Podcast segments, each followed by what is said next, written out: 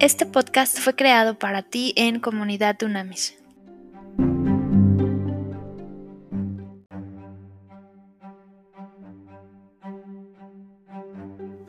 Trascendente y poderosísimo día, líderes de verdad. Vamos a ver hoy eh, la historia del rey Nabucodonosor. Y recuerda que estamos viendo eh, la segunda temporada de Líderes de Verdad, rasgos de carácter positivos y negativos. En este caso vamos a estudiar negativos, cosas que hay que evitar eh, tú y yo en nuestros rasgos de carácter. ¿ok? Entonces, a ver, chequemos esto que es muy interesante. Vamos a estudiar Daniel 4 del 1 al 37.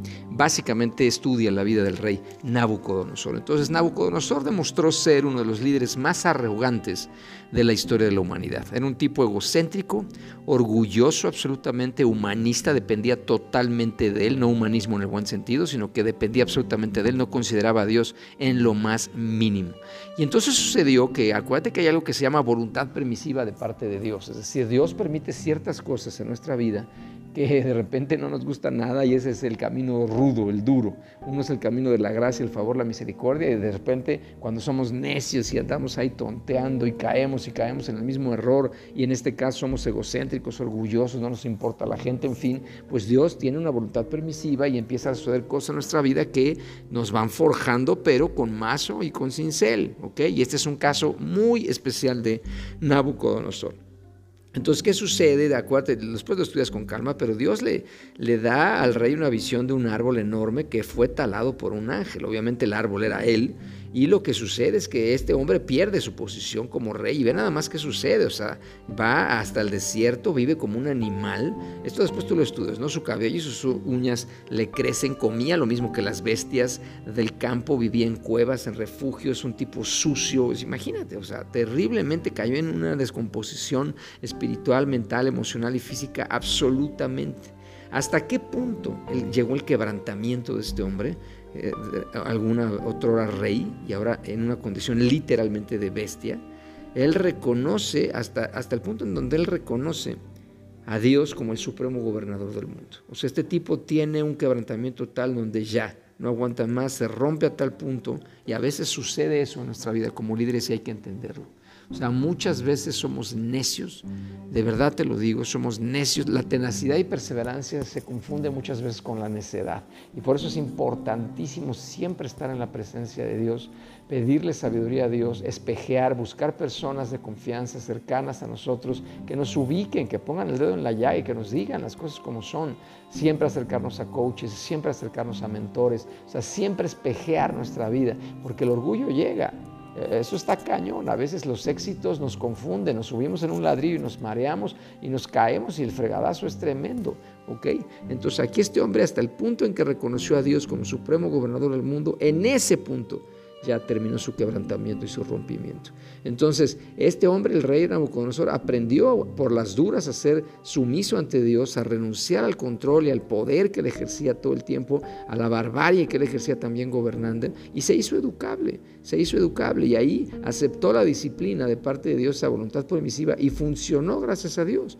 Y este hombre eh, se, se narra y se lee ahí, se estudia que este hombre cuando regresa al palacio evidentemente fue diferente, ya no fanfarroneaba, acerca de la soberanía absoluta de él, que era el más sabio, era el mero mero, los objetivos eran el número uno él, el segundo él, el tercero él, ya no fanfarroneaba de eso. Ahora él aceptaba la grandeza y le daba la gloria a Dios. Él buscaba honrar a Dios más a Dios que a sí mismo. ¿ok? Reconocía que Dios era el origen de todo. Y es importante porque desarrolló un espíritu educable. Entonces, a ver, importantes, vamos a ver varios puntos, muchos puntos, vamos a ver 10 puntos que tú y yo tenemos que considerar, ¿ok? Para no caer en esto. Número uno, ser agradecido. Despiértate todos los días y da gracias a Dios. Antes de dormir, da gracias a Dios. No importa cómo te fue en tu día. Si tú y yo estamos vivos hoy, sabes, significa que Dios tiene algo que hacer todavía a través de nosotros. Agradecelo. Agradece todo el tiempo. Hay que vivir con un corazón agradecido. No importa lo que esté ocurriendo alrededor. No vivimos por vista, vivimos por fe en las promesas que Dios nos ha dado y que nos ha mostrado a lo largo de nuestras vidas que Él está con nosotros.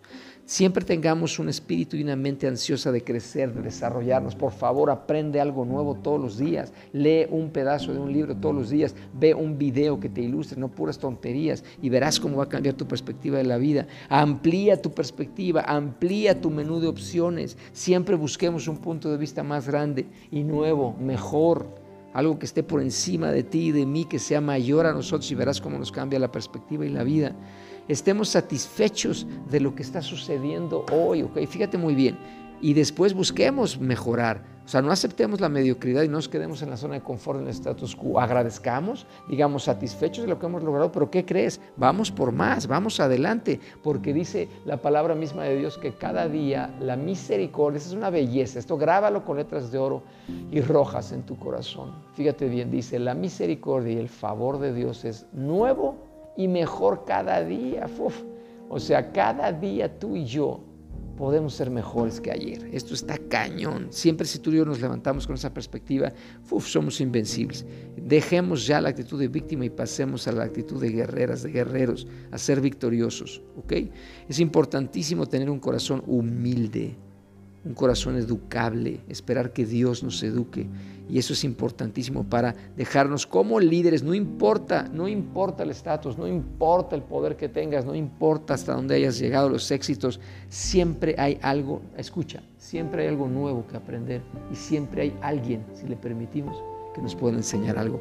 Abre los ojos y los oídos espirituales y emocionales a esto, ¿ok? La disposición del corazón para aprender de alguien, ¿ok? está cañón esto de que no creamos en nuestra propia publicidad. O sea, el mayor enemigo del éxito del mañana es el éxito de hoy, aguas, ¿eh? Porque nos desenfocamos y nos distraemos y a veces nos la creemos. Entonces, va y va va yo no me creo en esas cosas y sigo adelante humildemente. Checa cómo reaccionas cuando, nos, cuando te equivocas. ¿Cómo reaccionamos tú y yo a nuestros errores? ¿Los admitimos? ¿Los negamos? ¿Pedimos perdón, disculpas? Uf, eso está cañón. O sea, analiza cómo reaccionamos cuando tú y yo nos equivocamos y obviamente si dices que no te equivocas, ahí está el problema. ¿Ok? Nos equivocamos diarios, es la verdad de las cosas. Cómo reconocemos o no pedimos perdón. Y algo muy importante es intentar algo nuevo todos los días. Pide creatividad al Espíritu de Dios, pide innovación Vamos a hacer cosas. ¿Cuándo fue la última vez que hiciste algo por primera vez? Acuérdate que los desafíos, los retos nos cambian para bien, nos mantienen aprendiendo. ¿ok?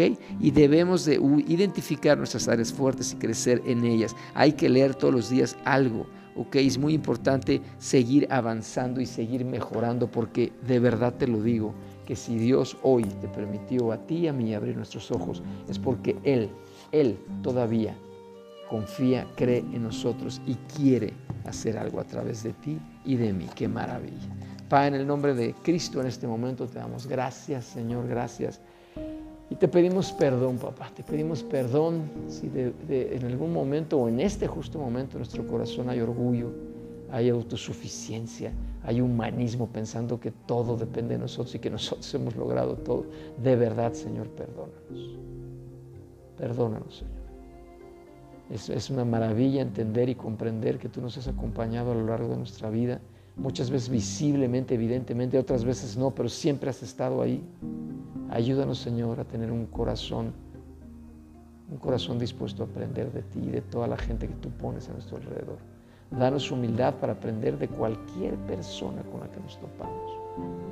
Señor, que nunca nos la creamos, que siempre entendamos que todo se trata de ti, que se trata de ti a través de nosotros, Señor. Danos humildad, manténnos siempre humildes, Señor, con la perspectiva real, real, verdadera de lo que ocurre. Acércanos personas, ayúdanos que permitamos acercar personas sabias, diligentes en ti, espirituales, gente que nos ayude. El hierro se afila con el hierro, el ser humano se afila con el ser humano, dice tu palabra. Aceptamos esas correcciones de parte tuya, Señor.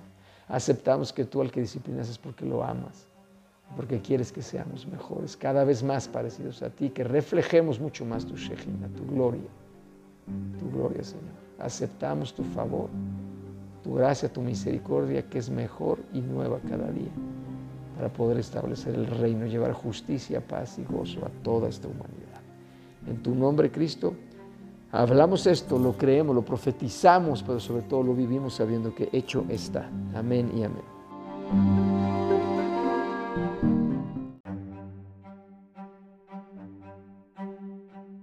Haz contacto en comunidadunamis.com.